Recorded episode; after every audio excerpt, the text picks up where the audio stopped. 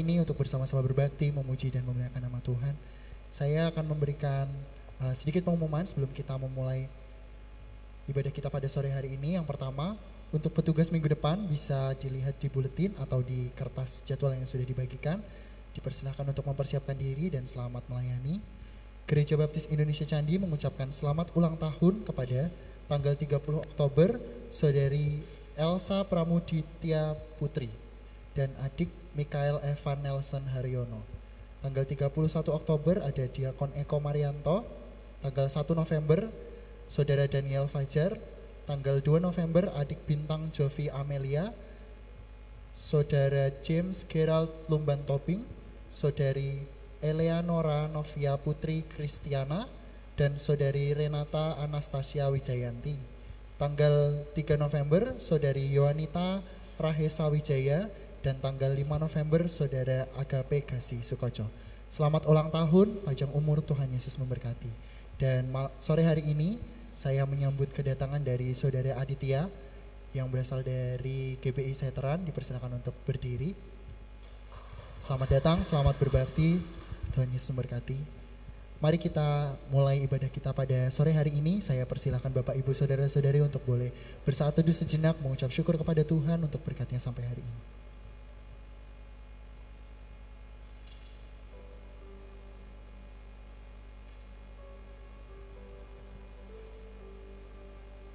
Dalam Mazmur 84 ayat 11 berfirman, Sebab lebih baik satu hari di pelataranmu daripada seribu hari di tempat lain.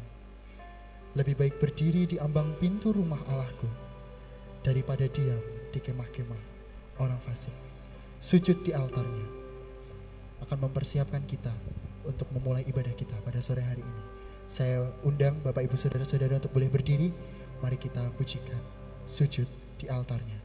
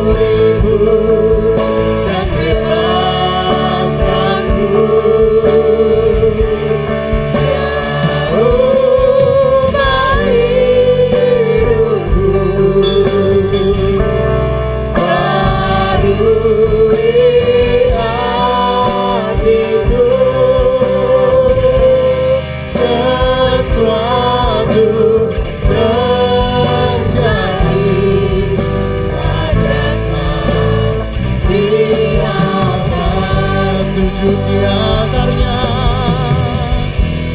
sujud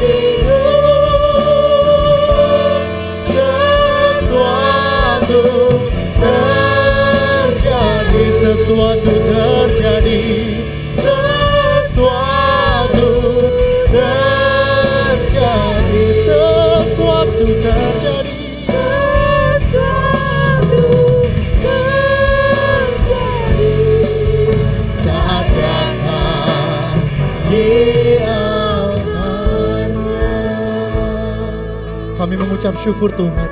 Kami sungguh berterima kasih buat rahmat dan kasih-Mu atas setiap kehidupan kami Tuhan. Saat kami bimbang, saat kami tidak mengetahui apa yang harus kami lakukan. Namun firman-Mu berkata bahwa kami boleh datang ke tempat ini Tuhan untuk bersama-sama sujud dan menyembah Engkau dalam kasih dan naungan-Mu Tuhan. Berkati Tuhan ibadah kami pada pagi, pada sore hari ini. Biarlah ibadah ini boleh menjadi ibadah yang harum bagi namamu Tuhan. Biarlah kami boleh berfokus dan biarlah Engkau yang terus berotoritas dalam setiap ibadah kami Tuhan. Ampuni Tuhan segala dosa dan kesalahan kami yang kami lakukan baik dalam pikiran, perkataan maupun perbuatan kami Tuhan. Sucikan dan kuduskan kami agar kami terus layak dan berkenan di hadapan-Mu. Terima kasih Tuhan Yesus, ini doa dan ucapan syukur kami. Kami naikkan di dalam nama Tuhan Yesus kami berdoa. Haleluya. Amin. Dipersilakan duduk kembali. Tuhan kita adalah Tuhan yang hebat, ajaib dan mengherankan setiap perbuatannya. Biarlah dengan sepenuh hati kita mau menyembah dia karena nama Tuhanlah yang terbesar dan termulia. Kita sama-sama pujikan, terbesar dan mulia. Kau terbesar dan mulia, ajaib semua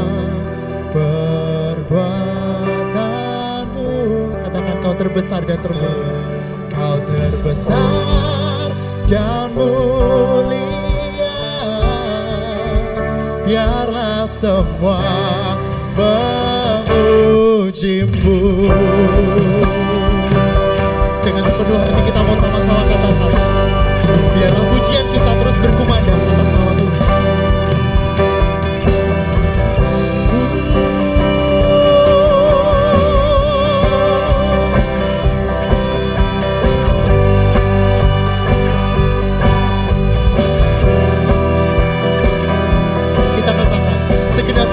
aku memuji, segenap jiwa.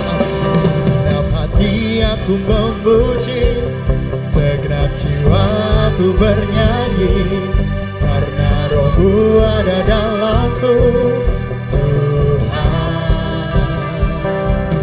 Ku angkat tanganku memuji, ku angkat suara dan bernyanyi, karena rohmu ada dalamku,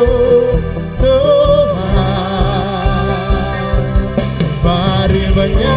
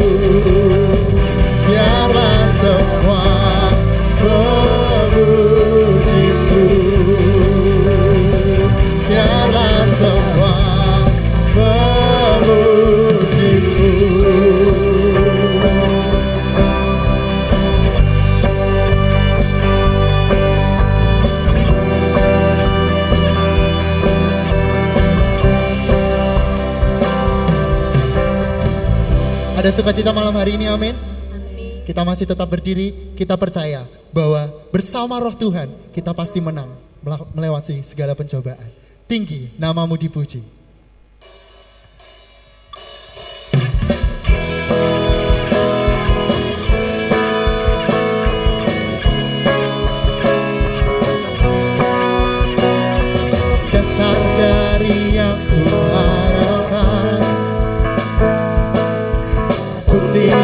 Dari segala yang tak kulihat Iman berikanku kekuatan. Untuk melakukan perkara yang indah. Katakan bersama roh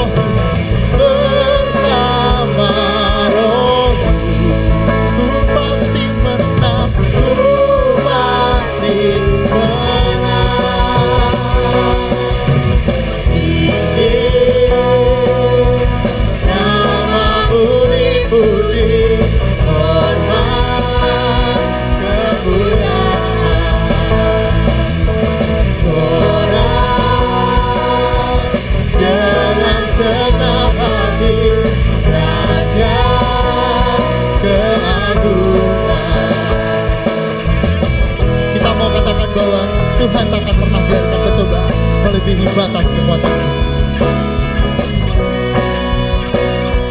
Jangan biarkan pencobaan Melebihi batas kekuatanku. Kau yang Berikanku kemuliaan.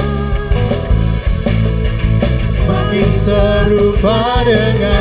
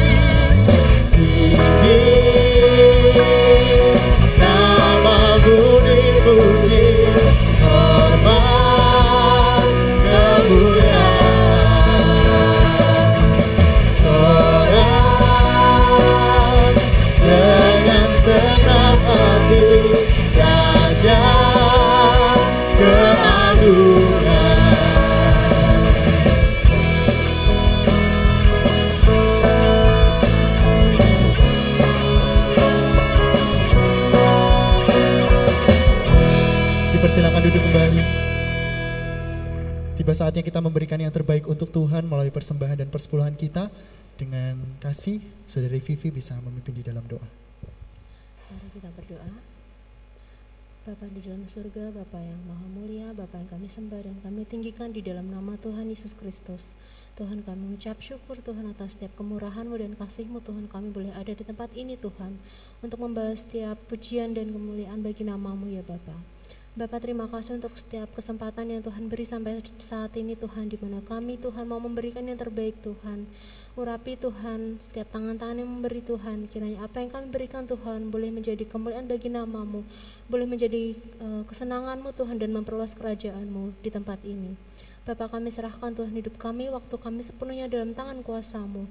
Kiranya kehendakmu yang jadi Tuhan dan kuasamu Tuhan nyata atas tempat ini. Terima kasih Bapak, di dalam namamu ya Tuhan kami sudah berdoa dan bersyukur. Amin. Tiada terukur akan mengiring kita saat kita memberikan yang terbaik untuk Tuhan melalui persembahan dan persepuluhan.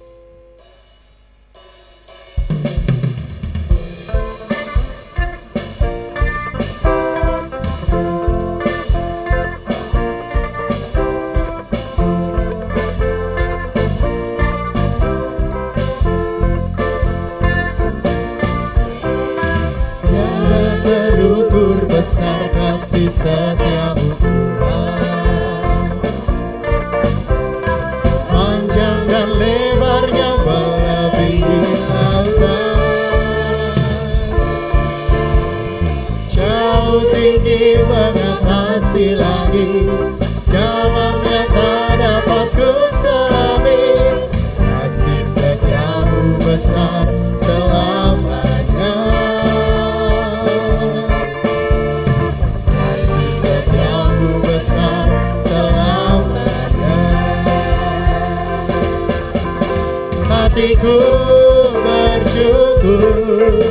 jiwaku memuji mulutku pun bersorak memuji engkau. Yesus ajaib perbuatanmu besar anugerahmu.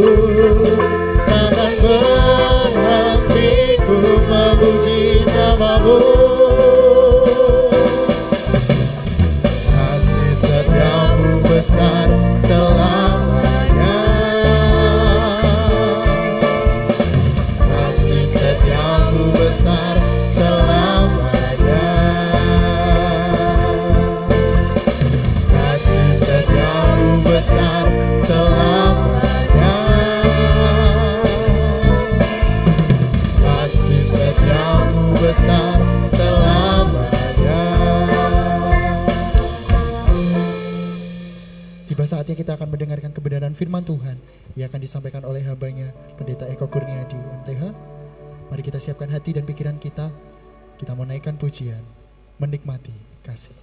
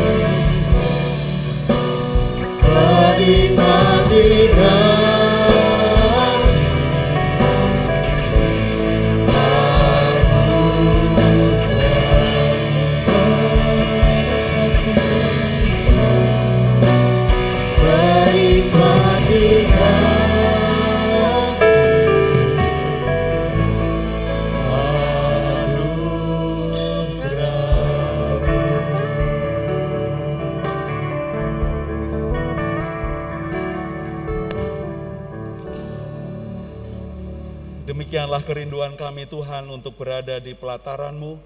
Lebih baik satu hari di pelataran Tuhan daripada seribu hari di tempat lain.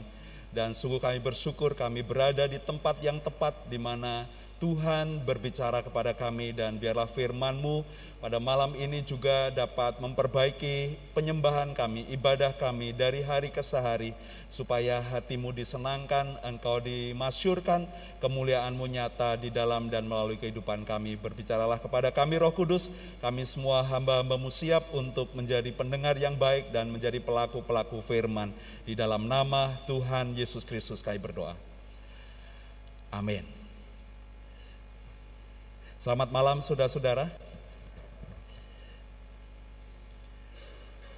Malam ini saya ingin berkhotbah tentang ibadah yang dipersiapkan. Saudara, kalau kita ingin menyembah Tuhan, pasti kita semua e, mempersiapkan diri dan saya merasa ini bagian yang penting untuk kita bisa uh, tahu dan semakin bisa memperbaiki dalam ibadah, penyembahan, persekutuan dan pelayanan kita.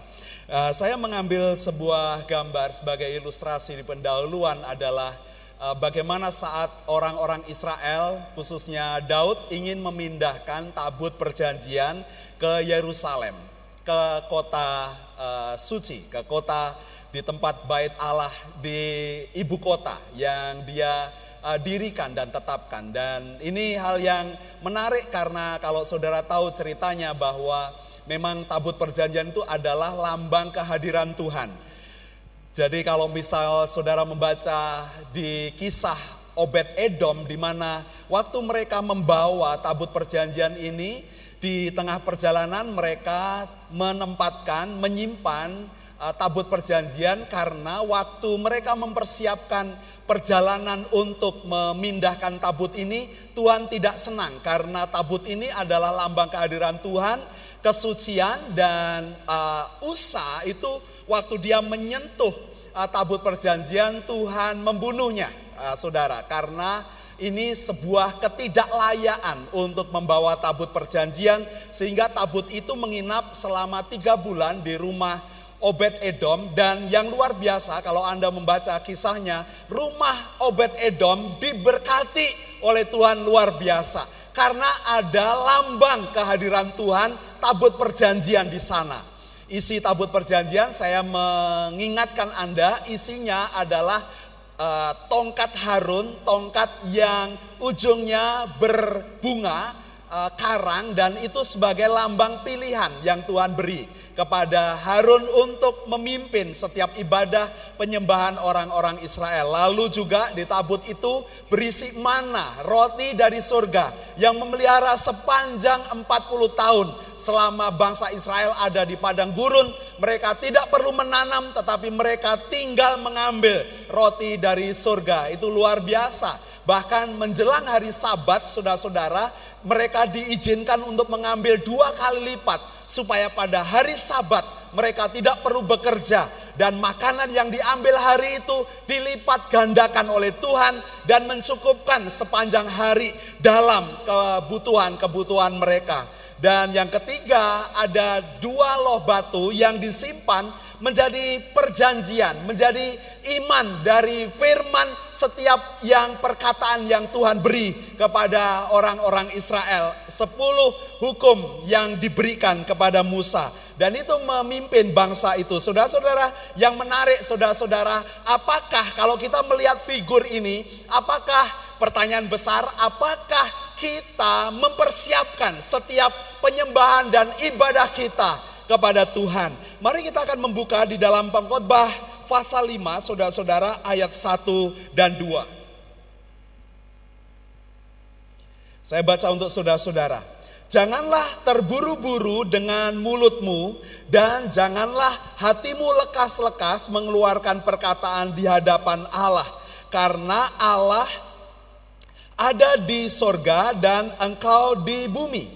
Oleh sebab itu, biarlah perkataanmu sedikit, karena sebagaimana mimpi disebabkan oleh banyak kesibukan, demikian pula percakapan bodoh disebabkan oleh banyak perkataan. Saudara, perhatikan frase yang pertama yang menarik di situ adalah: "Janganlah terburu-buru dengan mulutmu, dan janganlah hatimu lekas-lekas mengeluarkan perkataan di hadapan Allah." Saudara kalau Anda membaca dalam terjemahan uh, Alkitab yang lain khususnya dalam bahasa Inggris dikatakan supaya dalam terjemahan lain janganlah langkahmu kalau engkau berjalan ke rumah Tuhan. Jagalah langkahmu kalau engkau berjalan ke rumah Tuhan. Saudara-saudara kita yang pertama, kalau kita mau ibadah-ibadah kita adalah ibadah yang dipersiapkan, saudara-saudara kita belajar dari teks ini bagaimana kita diminta oleh Tuhan jagalah langkahmu, stepmu untuk melangkah ke rumah Tuhan. Jagalah, persiapkanlah dengan bahasa lain, persiapkanlah langkahmu ke rumah Tuhan. Saudara Alkitab memberitahukan pada kita betapa pentingnya kita mempersiapkan diri untuk kita beribadah kepada Tuhan. Karena ibadah-ibadah kita saudara-saudara bukan karena kita mencari sesuatu, tetapi karena kita ingin memberi kepada Tuhan. Kita mau berkorban, kita mau menyatakan kasih kita kepada Tuhan. Itu alasan yang menarik malam ini bagaimana kita mempersiapkan ibadah kita. Yang pertama tentu jagalah langkahmu waktu Anda dan saya menuju ke rumah Tuhan Jaga ucapanmu, jangan buru-buru eh, lekas-lekas berbicara mengeluarkan perkataan dari mulutmu di hadapan Tuhan. Saudara kalau uh, saudara bisa juga melihat dalam pasal yang keempat sebelumnya, ayat yang terakhir. Pasal 4 ayat yang ke-17. Jagalah langkahmu kalau engkau berjalan ke rumah Allah. Saudara-saudara itu yang dimaksudkan. Dalam uh, beberapa terjemahan memang uh, dua ayat ini saling saling uh, selip saudara-saudara. Memang penulisannya demikian karena di dalam Alkitab penulisan Alkitab sebenarnya tidak ada judul-judul. Jadi kemudian mempermudah bagi pembacanya dalam prosesnya kemudian membuat judul dan menentukan uh, pasal dan ayat-ayatnya. Jadi ada beberapa yang bergeser dari mungkin Alkitab Anda atau beberapa uh, terjemahan yang lain. Jadi sangat penting saudara-saudara kita perlu mempersiapkan langkah kita. Nah ada beberapa hal yang praktis, saran yang praktis yang saya tuliskan kepada saudara-saudara. Yang pertama saudara-saudara kalau Anda mau mempersiapkan ibadah Anda, berdoalah. Meskipun Anda penghadir kebaktian, berdoalah saudara-saudara. Berdoalah kepada Tuhan. Saudara pikirkan ucapan syukur dan korban syukur apa yang Anda bawa kepada Tuhan. Anda kalau pelayan-pelayan Tuhan, berdoalah supaya kita dalam melayani Tuhan juga terus dipersiapkan oleh Tuhan, dibasuh dengan kuasa Roh Kudus, supaya kita hidup menyucikan diri kita juga, ucapan kita, sikap kita, pelayanan kita, hati kita. Berdoalah, saudara-saudara. Jadi, meskipun Anda datang dalam gereja, dalam kebaktian, Anda perlu mempersiapkan untuk berdoa. Yang kedua, tidurlah dengan cukup, karena banyak orang hanya pindah tidur di gereja, kan? Ya karena faktornya banyak, mungkin pembicaranya uh, kelamaan, mungkin berkhotbahnya lama, saudara-saudara seperti saya, Anda hanya pindah tidur dari rumah, pindah tidur di gereja. Jadi perlu tidur yang cukup ya. Apalagi kalau malamnya ada uh, liga uh, primer, saudara-saudara, Inggris. Wah, itu kan tengah malam ya. Kalau Anda ngikuti pasti waktu pagi mesti tidur. Saudara hanya pindah tidur aja. Datang tetapi tidur ya. Jadi perlu istirahat yang cukup, saudara-saudara. Ini hal yang praktis ya. Kemudian kita juga diingatkan supaya kita juga membaca firman, saudara. Waktu Anda datang ke gereja dalam pelayanan penyembahan kita, Anda juga perlu membaca firman. Karena firman itu adalah makanan bagi kita. Supaya kita juga bisa hati kita, waktu kita berdoa, waktu kita tidur dengan cukup, waktu kita pikirannya fresh, pikirannya segar, kita punya firman yang kita baca. Supaya kita datang pada Tuhan dengan antusias, saudara-saudara. Tidak didorong-dorong, tidak dioyak-oyak, saudara-saudara. Kita datang dengan ketulusan, dengan antusias mencari wajah Tuhan. Dan kemudian kita juga perlu berharap apa yang Tuhan ingin katakan kepada saya. Dalam setiap ibadah kita, saudara-saudara perlu bertanya kepada Tuhan dan kita berharap apa yang Tuhan inginkan untuk kehidupan saya, untuk saya bertindak di dalam kehidupan kita di dalam pembacaan firman, di dalam khotbah, saudara-saudara kita berindu untuk berharap akan perkataan Tuhan atas kita. Pujian-pujian yang kita nyanyikan merupakan syair-syair di mana itu mendorong, memberi atmosfer. Musik yang kita lantunkan itu memberi atmosfer supaya Tuhan berkata kepada Anda. Berharaplah Tuhan berbicara kepada Anda. Supaya Anda yang dikatakan pulang dengan membawa berkas-berkasnya. Anda pulang dengan membawa kekuatan dari firman. Anda pulang dengan semangat yang baru, saudara-saudara.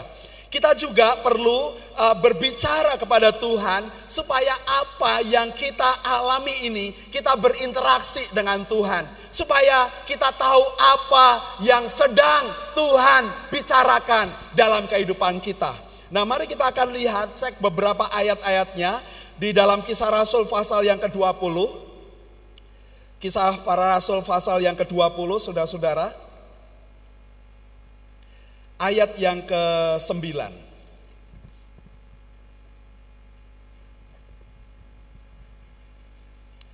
Saya baca untuk saudara.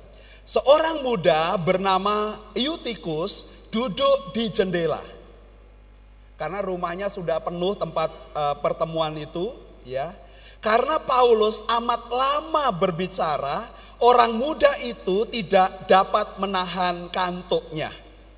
Akhirnya ia tertidur, lelap dan jatuh dari tingkat ketiga ke bawah ketika ia diangkat orang ia sudah mati. ya ini uh, orang yang ngantuk kalau datang kebaktian. Pernah uh, jidatnya kebentur uh, kursi itu saudara-saudara saking ngantuknya. Ya takut ya kalau kelihatan gini ya nunduk kemudian kejedot jedok gitu.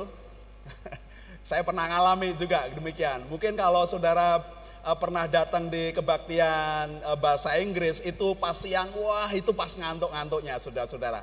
Nahan mata untuk uh, merem itu wah harus dikedep-kedepin supaya tetap kelihatan melek ya. Berjuang kan uh, di siang uh, uh, hari dalam kebaktian. Tapi apakah hati kita juga perlu uh, antusias kan? Kalau antusias, wah telinga pengen mendengar terus, tapi mata wah berat sekali, wah, harus ya mungkin berdiri, mungkin uh, lewat sebentar dan kemudian duduk lagi. Saudara-saudara, ada pengalaman. Kita perlu mempersiapkan secara fisik tidur yang cukup juga, ya. Jadi kalau aktivitas yang baik dan kita mempersiapkan ibadah kita. Waktu-waktu ibadah kita bukan waktu-waktu sisa, saudara-saudara bukan sisa dari waktu-waktu kita. Wes daripada nggak datang kebaktian, mending ya udah sisa-sisa, sisa-sisa kekuatan Anda, sisa-sisa fisik kita, dan kita tidak memberikan yang terbaik kepada Tuhan. Saudara kita perlu mempersiapkan. Mari juga kita lihat bagaimana kita mempersiapkan diri kita juga di dalam melayani Tuhan, menyembah Tuhan. Buka dalam Matius pasal yang kelima, saudara-saudara. Matius pasal yang kelima ayat yang ke-23 dan 24.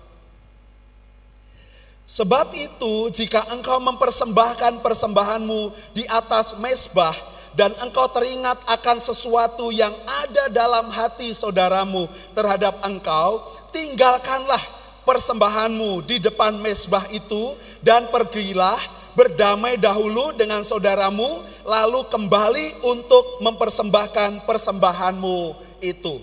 Saudara kita juga supaya punya hati yang antusias, saudara-saudara, kita perlu menyelidiki hati kita. Kalau kita menyimpan kesalahan orang lain, dan Alkitab memberitahukan waktu kita menyimpan kesalahan orang lain, waktu kita membawa korban persembahan pujian pada Tuhan, waktu kita ingat menyimpan kesalahan orang lain, tinggalkan dulu persembahanmu, engkau pergi, selesaikan dulu persoalan dengan saudaramu, dan kemudian kembali mempersembahkan korban itu. Saudara Yesus menggambarkan ada di dalam sebuah uh, momen penyembahan. Tetapi harusnya persiapan ibadah kita, saudara-saudara, Anda perlu meneliti. Biasanya dalam perjamuan Tuhan, perjamuan Tuhan itu misal pendeta berkata, saudara merasa berdoalah apakah Anda layak untuk uh, makan roti sebagai lambang tubuh Kristus dan minum anggur sebagai lambang darah Kristus. Anda menilik diri Anda sendiri, introspeksi diri Anda sendiri. Biasanya dipersiapkan, diumumkan dulu supaya apakah kita layak untuk diperdamaikan dengan Tuhan dan diperdamaikan dengan sesama. Saudara ibadah kita pun demikian harus menyelesaikan itu karena ibadah-ibadah kita akan suam, hampa, tidak akan mendapatkan apa-apa kalau kita menyimpan kesalahan orang lain, saudara-saudara.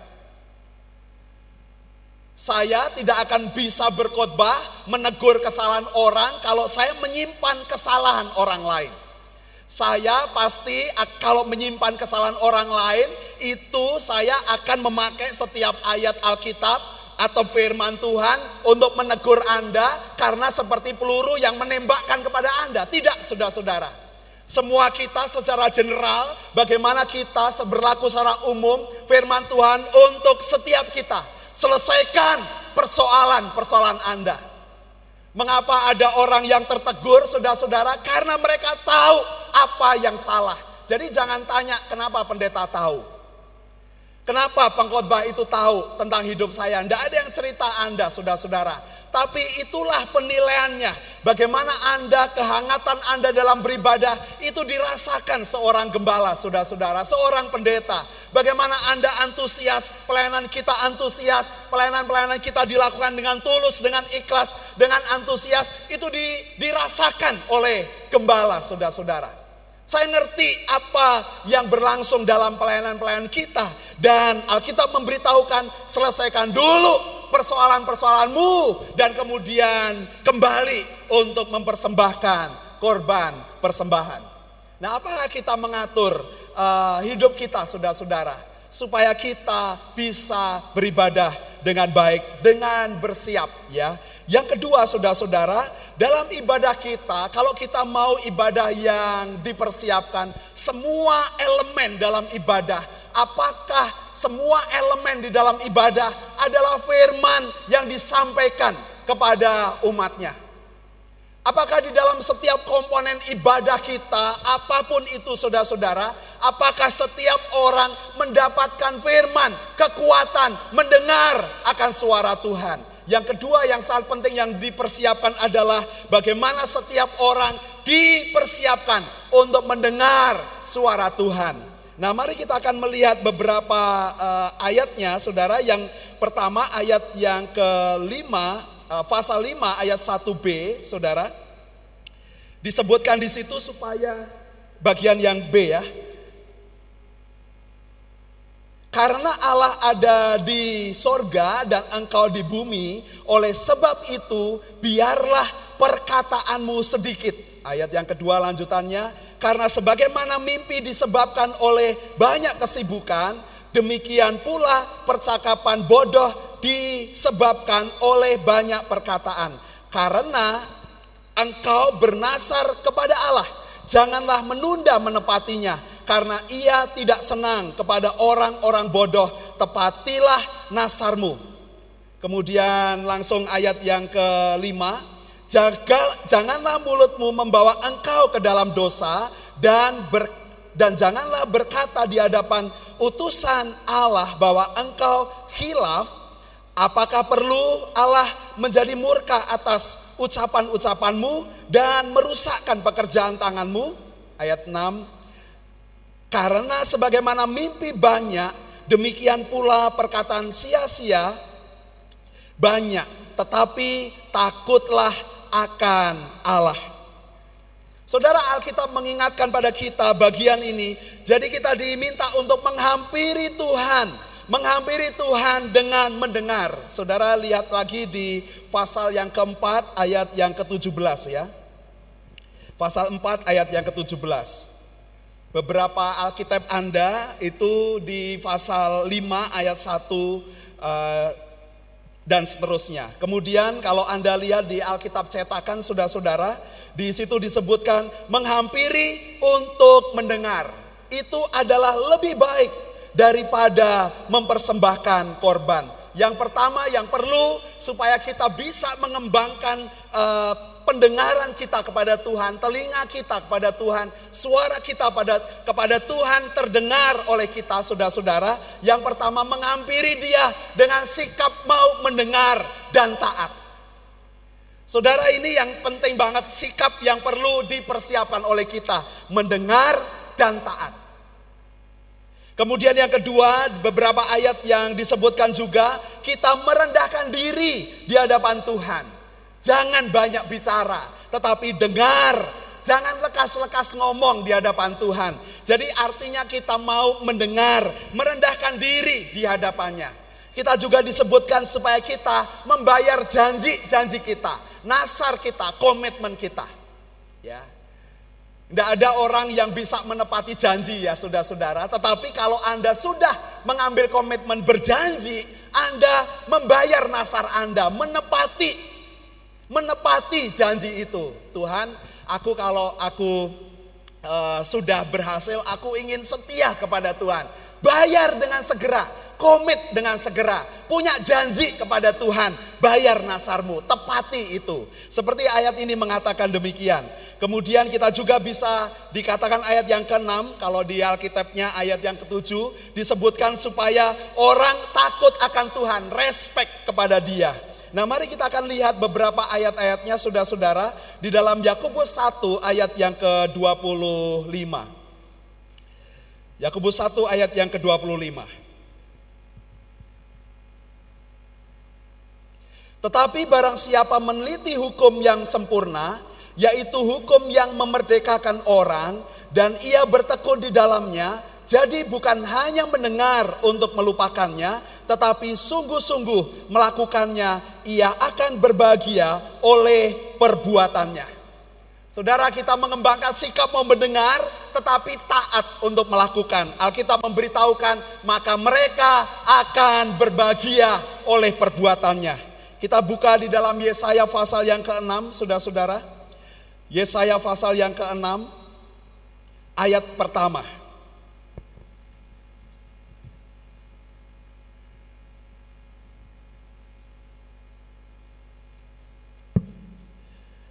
Dalam tahun matinya Raja Usia, aku melihat Tuhan duduk di atas tahta yang tinggi dan menjulang dan ujung jubahnya memenuhi bait suci.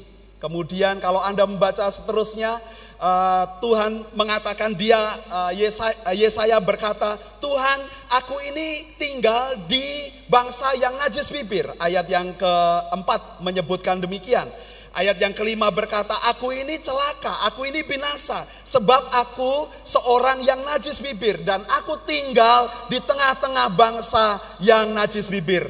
Saudara-saudara, ada kerendahan hati, orang tidak layak di hadapan Tuhan. Dan itu sebabnya kita perlu mengembangkan sikap mendengar Tuhan dan belajar untuk taat karena kita memberikan diri kita dan mengorbankan diri kita. Kita merendahkan diri di hadapan Tuhan dan kita mendengar akan suaranya dan kita mengambil komitmen, mengambil respon, mengambil janji dan kita bertindak sesuai dengan firman. Dan itu yang Tuhan rindukan supaya kita bisa taat saudara-saudara. Mari kita buka di dalam Nehemia pasal yang kelima. Nehemia pasal yang kelima. Ayat yang ke-13. Nehemia pasal yang kelima ayat yang ke-13.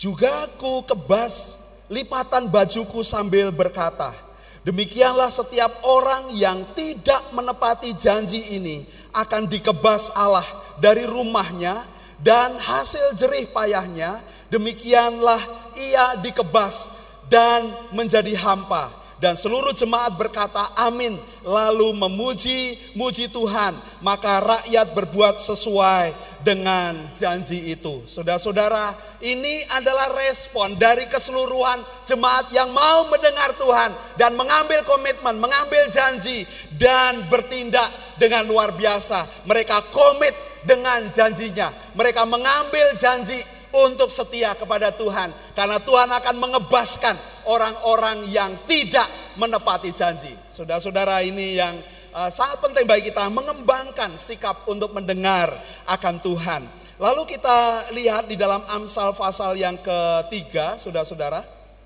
Amsal pasal yang ketiga ini ayat-ayat yang terkenal yang saya kutip untuk saudara-saudara, jadi uh, mudah untuk mengingat bagi Anda. Amsal pasal 3 ayat 5 sampai ayat yang ketujuh. Saya bacakan untuk saudara-saudara. Percayalah kepada Tuhan dengan segenap hatimu dan janganlah bersandar kepada pengertianmu sendiri. Akuilah dia dalam segala lakumu, maka ia akan meluruskan jalanmu. Janganlah engkau menganggap dirimu sendiri bijak, takutlah akan Tuhan dan jauhilah kejahatan. Saudara orang yang takut akan Tuhan, yang respect pada Tuhan, dia percaya kepada Tuhan. Orang yang respect adalah orang yang percaya. Mempercayakan, apalagi ini kepada Tuhan, mempercayakan kepada Tuhan. Apa pun yang Tuhan pikirkan itu baik bagi dia.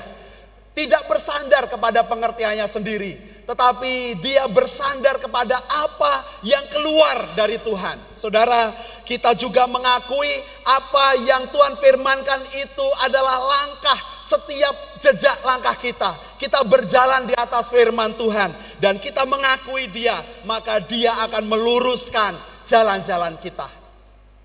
Saudara itu bagaimana kita mengembangkan sikap untuk mendengar supaya ibadah-ibadah kita ini dipersiapkan saudara-saudara. Jadi betapa penting ibadah kita ini perlu dipersiapkan ya. Bukan semata-mata uh, saudara hanya melihat ini seperti entertain, seperti yang menghibur Anda. Pengkhotbah Anda harus baik, harus lucu, harus baik, harus wah, luar biasa pemain musik Anda, singer, MC, uh, dan worship leadernya juga harus baik, semua tampil baik. Tidak ada persoalan dengan itu semua, memang itu yang perlu dipersiapkan. Tetapi setiap penghadir ibadah juga perlu mempersiapkan, saudara-saudara. Apakah ada kerinduan dalam kita menyembah Tuhan dengan mempersiapkan diri? Kalau saudara asal-asalan dalam menyembah Tuhan, mempersiapkan diri, nah ini waktunya.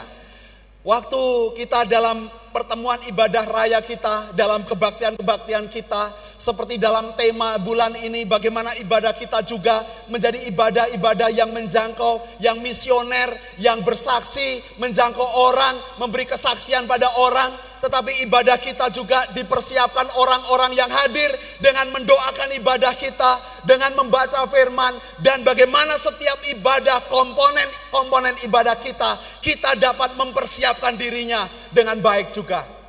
Saudara perlu mempersiapkan diri Anda. Apakah penyembahan-penyembahan kita lahir dari kerinduan kita untuk taat kepada Tuhan? Itu yang membuat hidup kita tidak hampa, saudara-saudara, karena ada kerinduan untuk taat kepada Tuhan. Secara teori, ya kita ngerti, tetapi dalam prakteknya, apakah setiap firman itu mengilhami, menginspirasi setiap tindakan, keputusan, pikiran, perkataan, dan perbuatan kita, saudara-saudara? Apakah kita mempersiapkan ibadah kita dengan kerinduan yang penuh dengan antusias? Apakah sikap penyembahan kita menunjukkan respek kepada Tuhan? Sikap-sikap penyembahan kita, apakah kita respek kepada Tuhan, menghormati Tuhan? Bukan hanya waktu dalam ibadah saja di gedung ini, saudara-saudara, tetapi waktu Anda hidup di luaran sana, di tempat kerja Anda, tempat sekolah Anda, tempat Anda bergaul dalam komunitas Anda, waktu Anda bersama dengan teman hidup Anda, waktu Anda ada dalam keluarga, apakah ada sikap penyembahan yang respect kepada Tuhan? Saudara, itulah kerinduan kita. Apakah ibadah-ibadah kita dipersiapkan. Nah, mari ini menjadi momentum di akhir uh, bulan ini dalam kita merenungkan tentang pemikiran kita, tentang penyembahan, tentang worship, tentang praise, tentang bagaimana kita bersyukur, kita beribadah bersama-sama. Mari kita mempersiapkan ibadah kita dengan baik, saudara-saudara. Mari kita mempersiapkan sejak dari rumah, saudara, untuk waktu kita datang. Bukan hanya pengkhotbah setiap orang yang bertugas yang mempersiapkan diri mereka, tetapi Anda juga yang datang mempersiapkan diri Anda, mempersiapkan korban syukur Anda, persembahan Anda, uang Anda, waktu Anda, hidup Anda dipersiapkan semuanya. Sampai ada pendeta yang uh, secara ekstrim berkata kalau persembahan itu uangnya yang bagus, yang baru, ya, disetrika. Kadang kita wel wel wel wel gitu kan, ya, karena ambilnya udah susah, ya, toh kecil uel-uel ya. Jadi nanti yang bukain wah agak luar biasa lumayan. Dipersiapkan sudah-sudah dengan sebaik-baiknya. Apa yang bisa kita persembahkan kepada Tuhan dipersiapkan dengan baik. Waktu Anda sikap kita respect kepada Tuhan kerinduan yang dalam untuk mendengar dan taat kepada Tuhan mari kita berdoa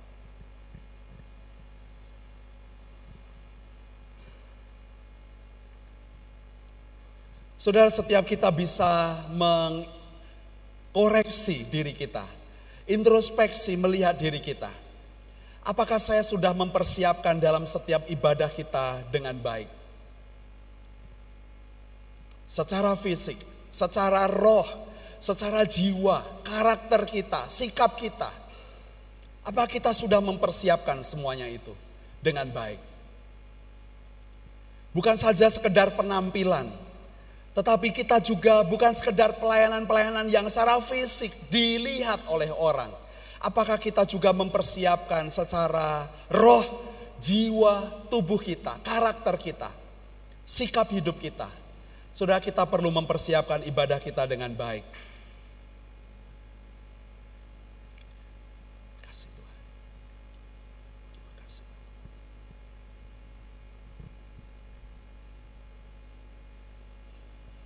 Setiap saudara-saudara bisa mengambil komitmen secara pribadi di hadapan Tuhan. Supaya ibadah-ibadah kita adalah ibadah yang sungguh kita mendengar akan suara Tuhan dan kita belajar untuk taat. Untuk mengasihi dia, untuk melayaninya. Ibadah kita bukan bicara tentang apa yang kita peroleh, apa yang kita dapat.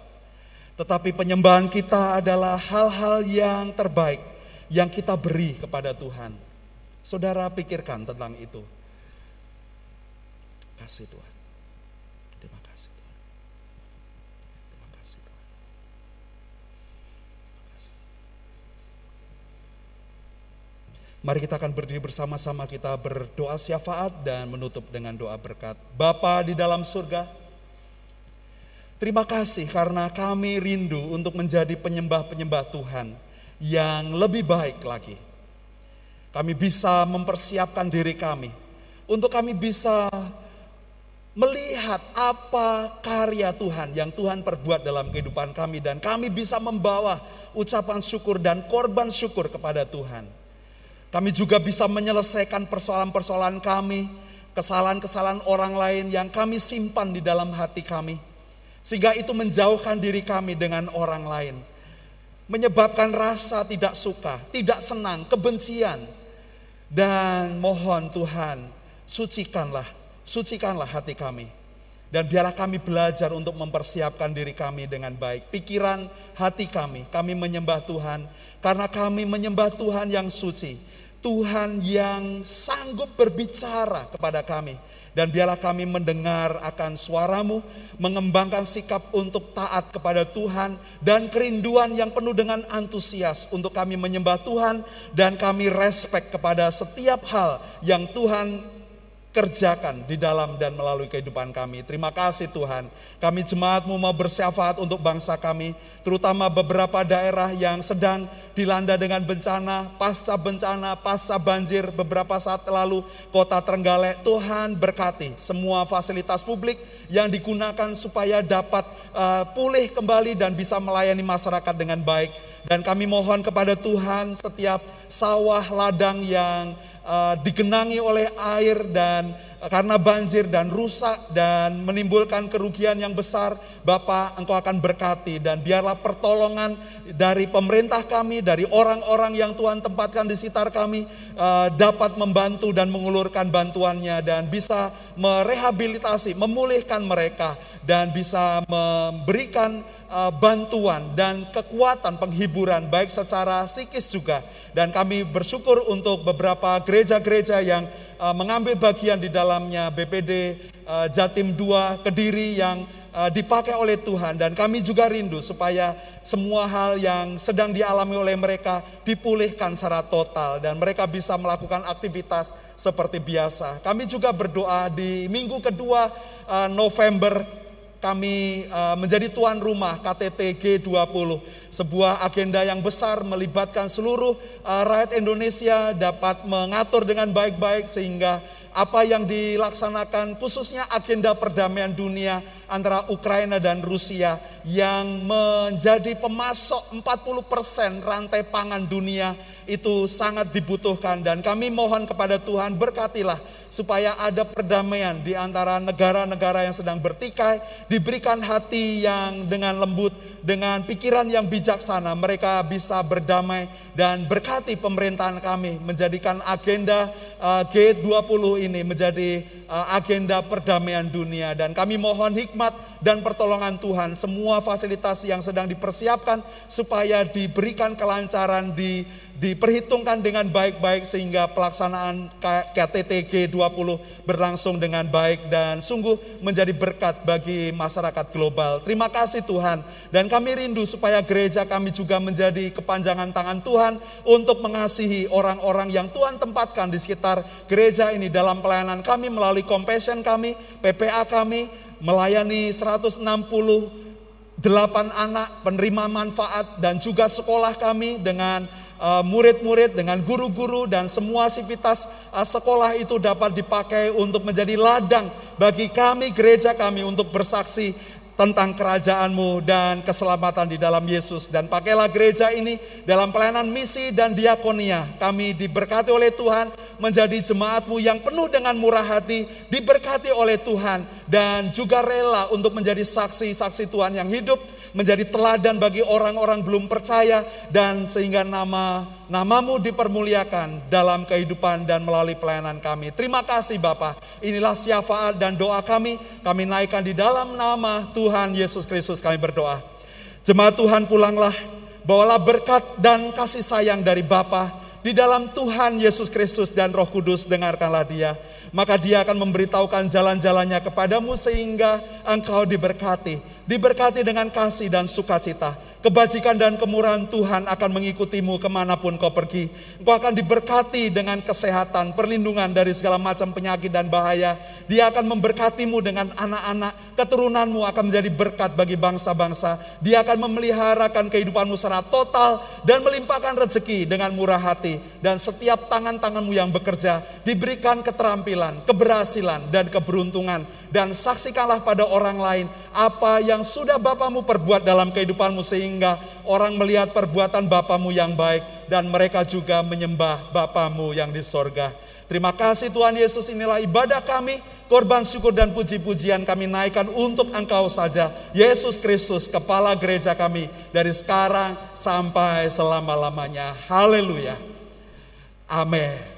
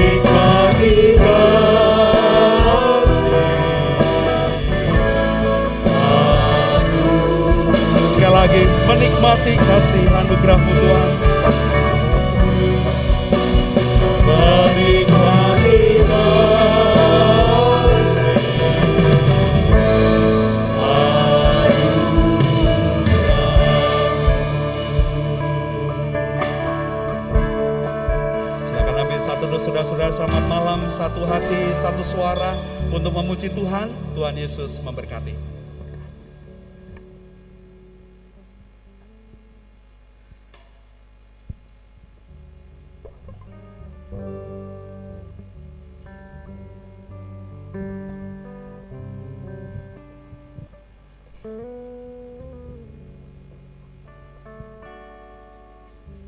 Selamat malam Tuhan berkati.